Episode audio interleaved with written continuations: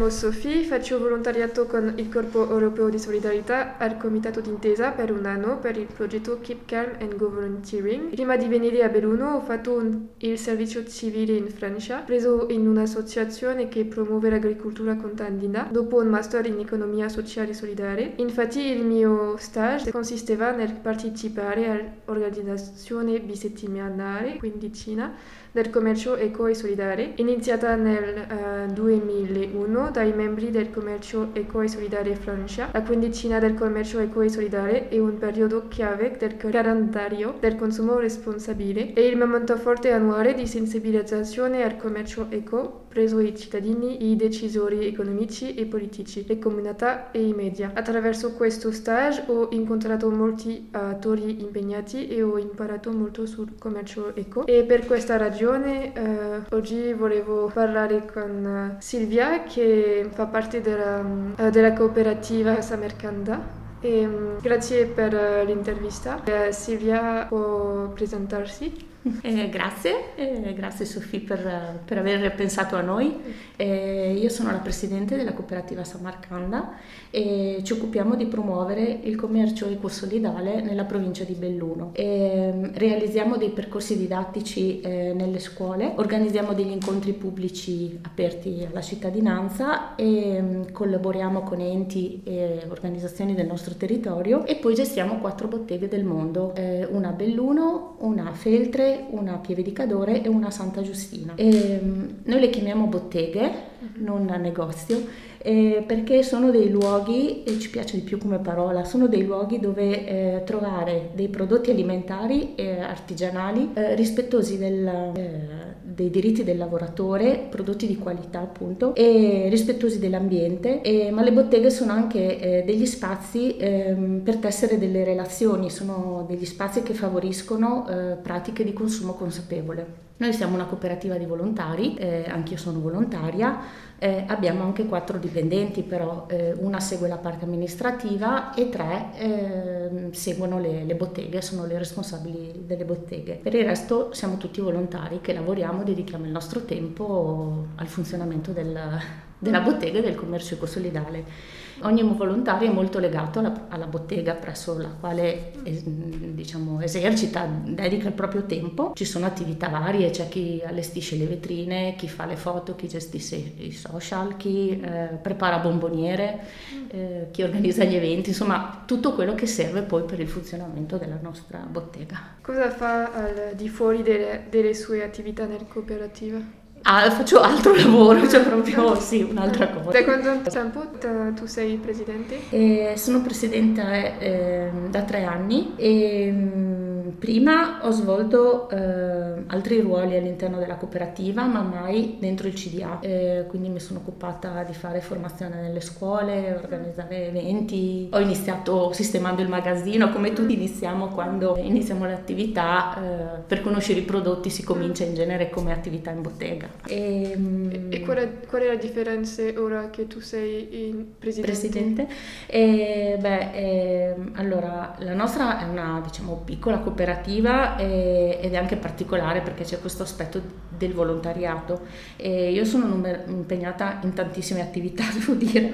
c'è la parte eh, amministrativa direttiva Mm, tipo eh, decidere i budget di spesa, eh, definire le linee di indirizzo no? che deve adottare la bottega. C'è una parte gestionale perché poi c'è da organizzare eh, e coordinare il lavoro delle botteghe e non dimentichiamo poi questi due anni di emergenza da Covid, quindi tutta anche una pratica burocratica ha appesantito molto il lavoro che già c'era. Poi c'è una parte diciamo più istituzionale, tipo tenere i rapporti con le altre realtà del commercio equo, eh, poi non so, partecipare a eventi, come in questo caso un'intervista, ecco, questi momenti magari eh, più eh, leggeri e piacevoli. E, sì, ecco, Ehm, poi, non so, potrei dire, visto che parlavamo in inglese, last but not least, c'è anche il turno in bottega perché eh, a me piace dire che è sempre, cioè è un momento piacevole, per me è partito tutto di lì, cioè facendo i turni in bottega il mio coinvolgimento è sempre stato eh, maggiore. E mh, mm, è proprio un, come una boccata d'aria fresca. E, mh, mm, per quanto riguarda i compiti, eh, ci tengo a dire che però tutto questo lavoro non è che lo faccio io mm, da sola, ecco,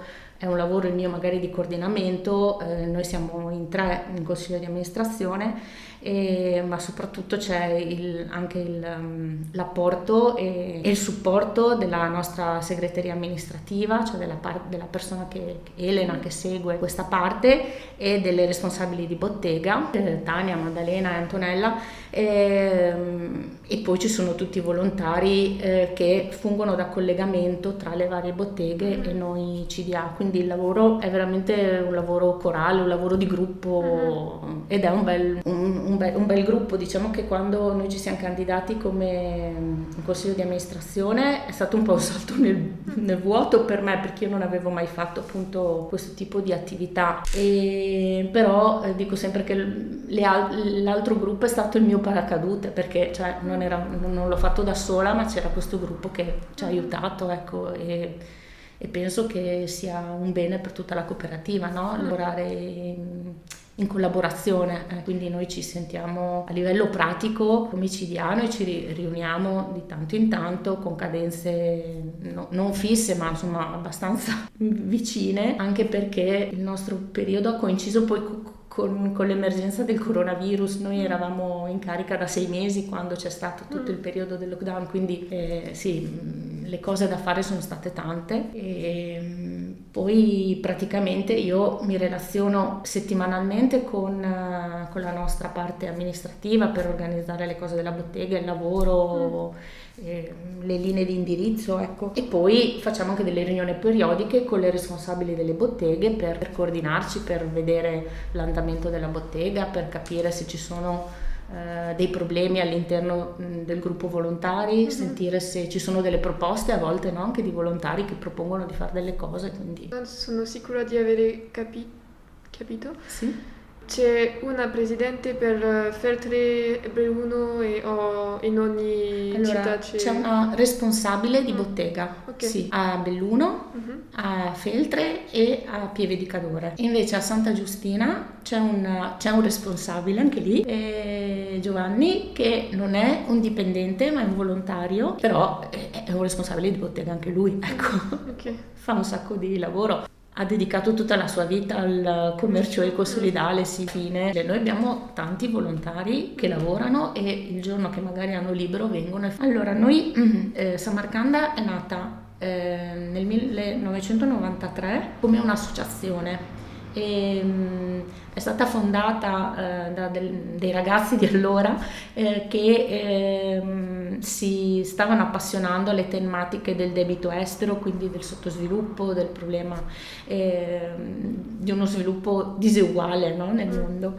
E poco dopo hanno, inizi- hanno, aperto anche la bottega di Belluno, che era più uno spaccio, diciamo, eh, era piccolo. Hanno iniziato a realizzare dei progetti nelle scuole per sensibilizzare su queste tematiche e piano piano ha iniziato a ampliarsi, quindi è nata la bottega di Pieve di Cadore, poi quella di Feltre e recentemente quella di Santa Giustina c'era già, ci siamo eh, associati come al gruppo, si chiamava Associazione Iqbal, quindi ci siamo associati, insomma assorbiti, quindi adesso sono quattro le botteghe eh, che gestiamo, diciamo, siamo 318 soci e 80 soci volontari attivi, diciamo, cioè 80 persone sono quelle che praticamente mandano poi avanti l'attività delle botteghe. Mm-hmm.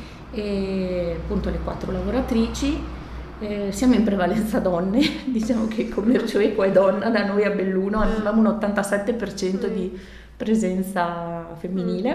Mm. Ma in generale nelle associazioni è sempre mm. così. Sì, l'età, l'età, media mm, diciamo è sui 55 anni circa. In questi, devo dire che in questi due anni di pandemia eh, una cosa che ad esempio ci ha stupito piacevolmente abbiamo avuto l'ingresso di nuovi ragazzi, probabilmente cioè, quelli che conosciamo, so che è così, eh, non erano più all'università perché mh, comunque facevano lezione da casa e quindi molti stavano a Belluno e non più uh-huh. nelle varie università. So. E quindi stando qui avevano più tempo anche uh-huh. per dedicare ad attività.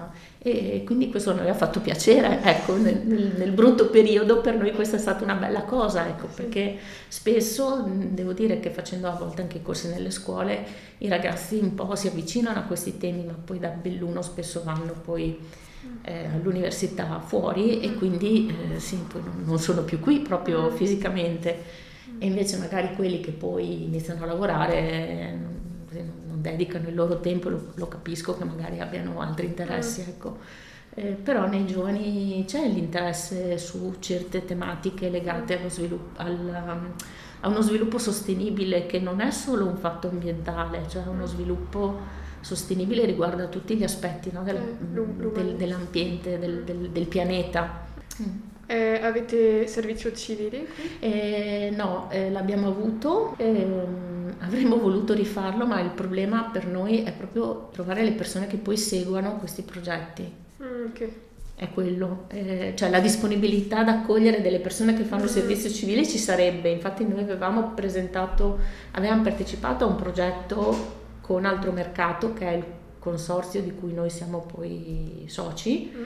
E, ehm, però facciamo fatica a, a, seguire, ci vogliono delle persone che possano dedicare delle ore fisse a questa cosa e, per noi è un po' fatica. E dunque Samarcanda è in relazione con le altre cooperative Feltre, ma è mm. anche in relazione con altre cooperative? Sì, noi, eh, appunto, noi siamo soci di Andromercato che è la prima centrale di importazione di prodotti di commercio ecosolidale in Italia ed è la seconda nel mondo per dimensioni e fatturato, quindi molto grande e noi appunto siamo soci e grazie a questo essere soci siamo in relazione con tutti gli altri soci di, di Altro Mercato, okay. eh, che sono circa una novantina di, di cooperative e associazioni in tutta Italia. E, e sono circa, sono 200 botteghe ecco, in tutta Italia e quindi noi abbiamo rapporti con altre, con altre botteghe, e con altre realtà e mm, poi c'è anche una rete a livello ad esempio locale qui del Veneto, rete Veneto Eco che raggruppa le cooperative di commercio ecosolidale qui in regione e, e quindi con loro abbiamo scambi molto frequenti di, per progetti, per attività, ci si confronta anche, no? visto che affrontiamo le stesse tematiche e siamo tutti strutturati circa nello stesso modo, cioè cooperative con volontari e quindi sì, c'è una, c'è una bella rete. Ecco. La, diciamo che l'appartenere a essere soci di questo consorzio altro mercato eh, ci consente di eh, operare in questa rete ampia. Ehm, di relazione, di avere informazioni non solo a livello di prodotti, no? che compriamo i prodotti eh, attraverso loro, mm. ma anche proprio di uno scambio di, di informazioni, di prassi. Di... Quando sono andata nella bottega sì. mi hai detto che c'è miele di limana, dunque sì. avete collegamenti diretti con i piccoli produttori? Sì, sì. sì abbiamo, allora, ehm, abbiamo um, contatti, noi cerchiamo di, di di favorire anche eh, l'attività dei piccoli agricoltori locali, mm-hmm. no? perché il discorso del commercio equo non è solo eh, relativo a eh, paesi del sud del mondo, mm-hmm. cioè è una mentalità che uno deve adottare, mm-hmm. è una scelta di, di, vita che uno deve adottare nel, nel proprio quotidiano. Quindi ehm, gli stessi problemi che possono avere eh, i produttori del sud del mondo per promuovere i loro prodotti eh, ce li hanno spesso anche i nostri produttori. Uh-huh. Quindi noi appunto ospi- mm, vendiamo il miele di un produttore di Limana, eh, abbiamo proposto tempo fa, è piaciuto molto e lo teniamo volentieri. Eh, ospitiamo un mercatino di produttori che vengono a vendere i loro prodotti qui mm-hmm. nella, nella, nostra bottega. C'è un produttore di, di formaggi, un produttore che porta frutta e verdura, un'altra produttrice che portava anche lei formaggi eh, di, di, mucca e, e, un'altra produttrice che portava il pane e, e piccoli frutti. Quindi cerchiamo di, sì, di, di favorire questa... Mm questo mercato un po' alternativo mm-hmm. eh, di, di, produttori che sì, non potrebbero andare a vendere, cioè fanno mercatini, ecco, non, non riforniscono la grande distribuzione. Mm-hmm. E questo a livello locale. E, e, poi invece le cose che si trovano da noi sono le più varie, cioè l'alimentari c'è un po' di tutto. Eh, il commercio eco è partito con i prodotti classici, i cosiddetti coloniali, caffè, tè, eh, cioccolata, ecco. Ma adesso eh, si è ampliato a tutto, ci sono tanti anche prodotti italiani, eh, quindi dalla pasta all'olio, passata di pomodoro, sì, tutti anche i vestiti. E poi c'è tutta la parte settore moda, quindi vestiti, sì, sciarpe, borse e poi anche tutta la parte della casa con uh, sia per la detergenza della casa, cioè per la pulizia, sia anche proprio oggettistica, quindi dalle ceramiche a toaglie e, e poi c'è una parte sulla cura della persona. It was interesting when you speak about Terra Libera. Libera Terra, Libera, sì. Sorry, Libera sì. Terra. Eh, tu puoi dire sì, eh, sono mm, Libera Terra eh, è nata eh, per, è nata per ehm, eh, favorire eh, il reinserimento di, lavorativo di persone che prendevano in carico dei territori liberati dalle mafie. E, mm, sono prodotti di, di buona qualità, perché la qualità in tutti i nostri prodotti, devo dire, la qualità è sempre eh, non, non, è, è, un punto a favore perché mm-hmm. sono prodotti ottimi. Di Libera Terra si trova pasta, mm, cereali eh, come legumi, legumi. Eh, olio, eh, passate di pomodoro, marmellate. Mm-hmm. sono appunto territori che ehm, sono difficili da coltivare perché spesso eh, capita che vengono anche vandalizzati, no? vengono, uh-huh. ovviamente sono scomodi, uh-huh. eh, quindi sì, capita. Tu hai detto che um, facete um, sensibilizzazione nelle scuole? Sì. How often do you do like uh, once every two months? Ah. eh, allora, una volta eh, avevamo un uh, gruppo scuola, quindi c'erano varie persone uh-huh. e, e, riuscivamo ad andare in, in, maniera più fissa, più, uh-huh. sì, eh, a, fare no, attività. E, chiaramente sì, le scuole ci contattano, si prendono accordi a seconda del programma eh, che fanno perché mh, mm, noi siamo andati, io personalmente sono andata da, dalle elementari, dalla prima elementare alla quinta superiore, quindi è molto vario, però appunto grazie alla rete Veneto Eco di cui, di, di cui parlavo prima eh, abbiamo tanto materiale sul quale possiamo lavorare e adattarlo alle varie esigenze, varie età, no? E quindi o più gioco o più riflessione a seconda un po' dell'età dei ragazzi. Una volta appunto si faceva di più questa cosa e in parte le scuole avevano anche dei fondi che potevano usare per pagare dei corsi, quindi almeno per rimborsare il viaggio. Adesso sì, le scuole non hanno fondi, eh, noi siamo pochi e facciamo fatica, quindi mm, ehm, questa parte è un, in questo momento poi, in questi due anni adesso è tutto mm. abbastanza fermo perché abbiamo anche fatto fatica a finire un progetto in una scuola perché non potevamo materialmente no, entrare mm. eh, dentro per fare lezione. Mm-hmm. E, e, tra l'altro era una scuola elementare, quindi sì, era difficile pensare di farlo online, ecco. Sì. Però è una cosa sulla quale ecco, noi vorremmo lavorare di più, cioè cercare di trovare persone disponibili ad andare. Il problema è che eh, le persone che, che, fanno volontariato da noi, molte lavorano, appunto, mm. come dicevo, e, e quindi alla mattina non riescono ad andare nelle scuole eh, sì. perché lavorano. Facciamo una piccola pausa e dopo ritorniamo per parlare della definizione di commercio eco di Silvia e le sfide del commercio eco oggi.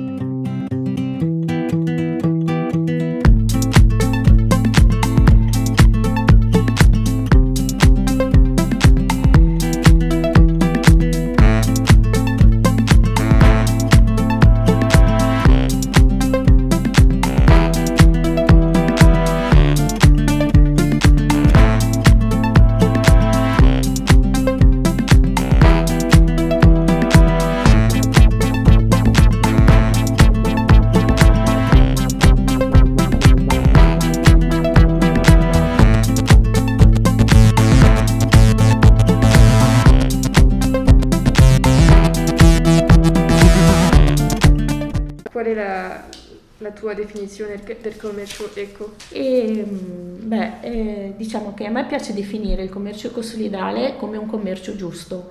Eh, perché eh, viene garantita pari dignità ad ogni persona che partecipa a, alla catena commerciale, quindi dal produttore al consumatore. E il tentativo di questo tipo di commercio è proprio quello, cioè di dare un riconoscimento uguale a tutti gli attori.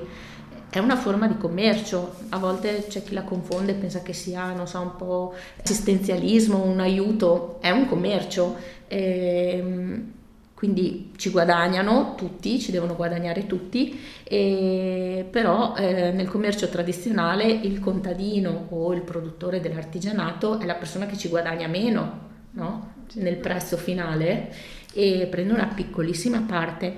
Invece eh, questo tipo di commercio cerca proprio di scardinare questa, di rivoluzionare questa cosa e di eh, far sì che tutti abbiano il giusto prezzo. Mm-hmm. Cioè, il, cioè, viene definito eh, prezzo equo, prezzo giusto, no? il, il, prezzo che è, è fisso eh, dei, dei, prodotti, generalmente cioè gli alimentari è quello, a volte mm, quando ci sono gli sconti che magari uno vede nei periodi come adesso, no? di sconti, eh, gli sconti mh, mm, vengono fatti solo sul, sul artigianato e eh, il prezzo va a intaccare quello che è il guadagno della bottega, uh-huh. cioè il contadino è già stato pagato, c'è tutto un sistema per il quale gli viene garantito il prezzo fisso, sì. E il prezzo diciamo è un prezzo minimo garantito che viene, che viene sì, garantito, è un prezzo stabile e indipendente dalle fluttuazioni del mercato perché ci sono dei, cioè i beni alimentari come gli altri beni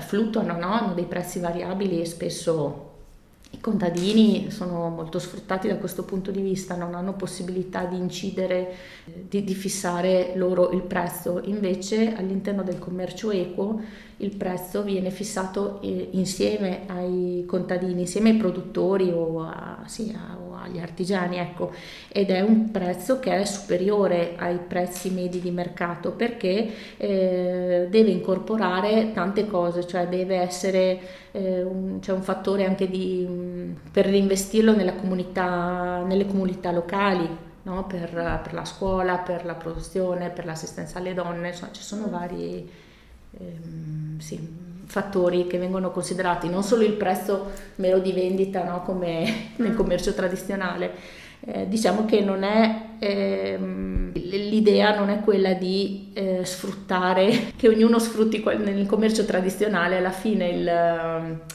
eh, diciamo, chi compra vuole spendere il meno possibile e non si pone la domanda di come mai quel prezzo può essere così basso, cioè quando uno compra, non so, faccio un esempio, la passata di pomodoro a 30 centesimi, dice ah che bello l'ho pagata poco, sì ma 30 centesimi sono veramente pochi, mm. uno non si chiede quanto, quanto magari è stato pagato. Il contadino che ha raccolto, insomma chi ha raccolto quel, quella, no, quel pomodoro, cioè, mm, quindi eh, le nostre azioni hanno delle ripercussioni, per questo che il commercio equo eh, punta tanto anche sulla, sull'informare i, eh, le persone, non è solo un fatto di, di vendere, cioè su, con la vendita informi proprio, spieghi i prodotti. And what do you think about uh, fair trade in uh, supermercato? È un, dunque, diciamo, è ambivalente. Uh-huh.